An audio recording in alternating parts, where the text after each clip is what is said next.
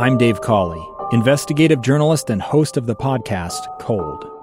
In October of 1985, a woman named Sheree Warren left work at a busy Salt Lake City office. To meet her estranged husband at a downtown auto dealership. She never made it home. Sheree's car surfaced weeks later in Las Vegas. In the parking lot of a hotel casino. No one knows how it got there. Strange. It was strange. Both Sheree's estranged husband and her boyfriend raised suspicion for investigators. I kind of thought that he might have done something. But no arrests were ever made. In Cold Season 3, we dig into double lives, make new connections in the case, and examine the difficulty raised by reasonable doubt. We want answers just as much as anyone else. They have creeps like that now, too, so nothing's changed. That's the new Cold Season 3 The Search for Sheree, now available anywhere you get your podcasts. Utah is making nationwide headlines today for a few reasons, as a matter of fact. You know that story, the civility in campaigning and electioneering? Yeah, that video, which has gone viral, made by Chris Peterson and Spencer Cox as they here in the state of Utah compete to occupy the governor's mansion. I have, uh, and I've explained this room to you before. You, you can see it if you download the KSL News Radio app. That's powered by Any Hour Services. We have a like a like a camera that looks into the room. We stream it live. So if you want to wave, uh, I, you can see me there on the camera. I'll wave back at you. Well, in this room, I have a, a wall of uh, TV screens. And each of those screens is tuned to a different news outlet. Many of them are the 24 hour news outlets, plus the local uh, networks. Uh, anyway, I have just thus far this morning seen uh, seen interviews granted by Spencer Cox and Chris Peterson on two uh, of the three uh, screens I have here in front of me, and uh, that's all very good. Uh, I, I am very pleased that that number one, that story still has legs, and they're getting nationwide interviews.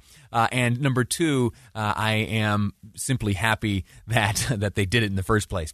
now, the other the other thing I want to share with you is uh, another bit of news which has catapulted Utah to uh, you know nationwide news status, and it's unfortunately uh, not the good kind of news. I saw uh, just about 10 minutes ago interviewed on, I believe it was CNN, uh, Dr. Russell Vinik. He with the University of Utah. He's their chief medical operations officer, and it was just a few days ago it was announced that uh, that the intensive care units for the healthcare system, University of Utah healthcare system, were operating at 104% capacity, meaning they were 104% full.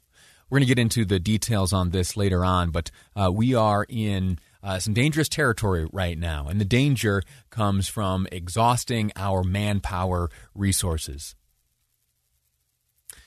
And a very scary word has come up over the past few days, and that is rationing the rationing of healthcare resources, the evaluating two people who on any other day would both be warranting uh, of intensive care unit care and added scrutiny being applied to their circumstances because, well, there's only space for one of the two of you.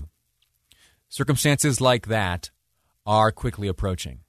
We're going to hear from uh, Greg Bell. We're going to hear from the governor's office. We're going to hear from a number of individuals on this topic later on uh, because it is very important right here. And the situation is to such a degree uh, that, well, national news outlets are are catching wind and sharing our story. So uh, let's, uh, you know, for the next little while, do what we can to combat this. Let's combat it until uh, it is gone and done and a distant memory.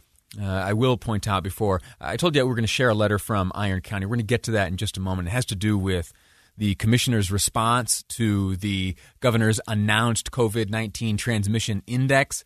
Uh, they, you know, with a very different type of place is Iron County. They would like to approach things very differently, and a letter explains that. We'll get into that in just a moment. But first, uh, I have some some new numbers which have just been released from the Department of Health, looking at the number of Utahns who have tested positive. Uh, the increase has is a number twelve hundred and one.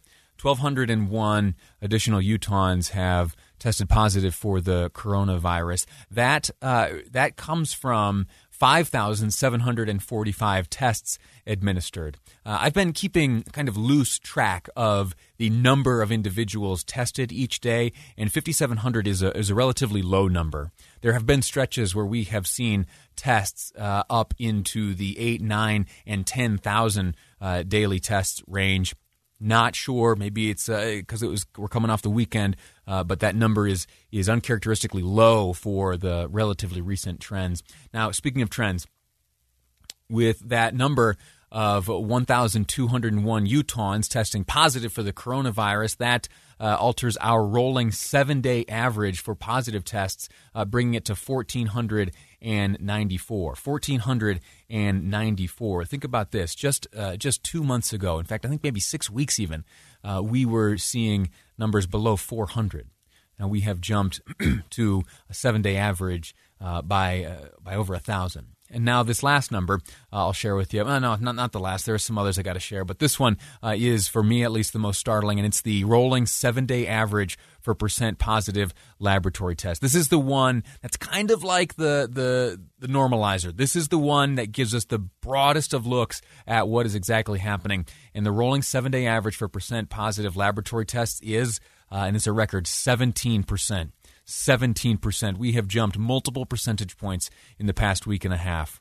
Hospitalizations, 299. There are currently 299 Utahns uh, suffering in hospital due to the coronavirus. And the last number I'll share uh, two additional Utahns have lost their lives since yesterday. Two additional Utahns, a male uh, aged between 65 and 84, a Garfield County resident, and a female between the age of 45 and 64 a Washington County resident. Both were hospitalized at the time of their death. So that's where things stand right now. Uh, I will admit that it is scary.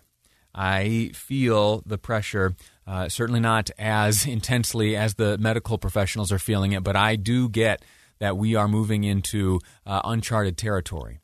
And when I hear words like rationing brought up by medical professionals and uh, specifically Greg Bell, the president of the Utah Hospital Association, I get I get nervous, and it makes me want to redouble my efforts to uh, do whatever I can to to mitigate this uh, spread. You know, because without hospital numbers, without without hospitalization rates and occupancy rates, uh, if we don't have coronavirus in our lives necessarily, to our knowledge, uh, you know, it, it's hard to say what the impact is. We, we certainly know, uh, you know, that uh, fewer stores are open and that we have to deal with all the distancing and uh, adhering to all of those guidelines. Uh, but you know, without facing it head on, without having firsthand experience, it is all uh, to to many still theoretical. But that all changes now. That all changes now that the hospital beds and those who are trained to take care of them uh, have reached their limits and their capacity. We will see things if we continue on this trajectory that we have never before seen in this state and very rarely have seen in this country. All right, we are an advanced first world nation uh, which has the capacity and the knowledge and the manpower to handle almost anything thrown at us. I say almost because this one is testing our limits. I, I, forgive me for getting back on this soapbox. I, I always do this. I you know I get worked up by these numbers, uh, but it's because I start thinking about the families, uh, and and it hits me right about the time I see the hospitalization number each day. Two hundred and ninety nine individuals right now. And what do we know about those individuals? We know that due to the protocols in place at all hospitals across the great state, that these 299 Utahns are suffering today alone. Alone. They don't have family next to them. They don't have familiar hands to hold. The compassion that they are uh, experiencing is coming in the form of whatever compassion the nurses are able to share, but their time is pressed as well. 299 Utahns are suffering by themselves, and the highest likelihoods is that the two fatalities, the two Utahns to have died since yesterday, died alone, without family nearby. And I don't want any of that on my hands. I'm committed to doing what it takes to get the job done. I've got a mask right here. I'm going to wipe down this whole console when I wrap up the program today. I'm going to hurry home. I'm going to limit my travel. I'm going to steer clear of all those I may encounter. keep up the physical distancing. I don't like using the phrase social distancing. I know it's uh, really the phrase that we use, but uh, I, don't want to. I don't want to kind of further the attitude that we are socially distant from one another. You know, we can still maintain our society, right? So I call it physical distancing. You call it what you want. Apologize again. I got up on this uh, soapbox here, and I uh, didn't have time to share with you the the letter written by Iron County. What I'll do is I'll share that letter to my Facebook page. Uh, it was uh, written and signed by the, the three county commissioners in uh, Iron County. Iron County right now uh, is dealing with a, a, bit of an uptick in cases. If you go to the coronavirus.utah.gov website, you can look at county by county data. County by county data. Uh, Iron County falls under the health jurisdiction of the uh, Southwest Utah Department of Health right now, and it is categorizing the 14 day incident rate at very, very high very high, the highest of rates. If you're looking for a bright spot, the rate stability, though, is assessed at stable in Iron County. With that knowledge, I invite you to make your way over to my Facebook page. I will share that letter there. It is Iron County's response to the governor's announcement of the COVID 19 transmission index. Uh, we're going to take a break right now. When we return, we're going to look backwards at a story we covered here a few weeks ago. It started with a mural on a building downtown Salt Lake City, commemorating uh, the powerful and strong and influential women which have shaped uh, the state we enjoy today. Back then, there were some faces missing. What happened? Well, there have been some additions. We're going to walk through all that next on Live Mike. I'm Lee Lonsberry, and this is KSL News Radio. Two years ago, Americans watched in horror as a crisis unfolded at the Kabul airport. There's desperation and anguish. More than 80,000 Afghans have since arrived in America, but this story is still unfolding. I'm Andrea Smardon. In my new podcast, Stranger Becomes Neighbor, we'll find out what happens to these new arrivals in our communities. Who would help our newest neighbors? Follow us at kslpodcast.com, Apple Podcasts, or anywhere else you listen.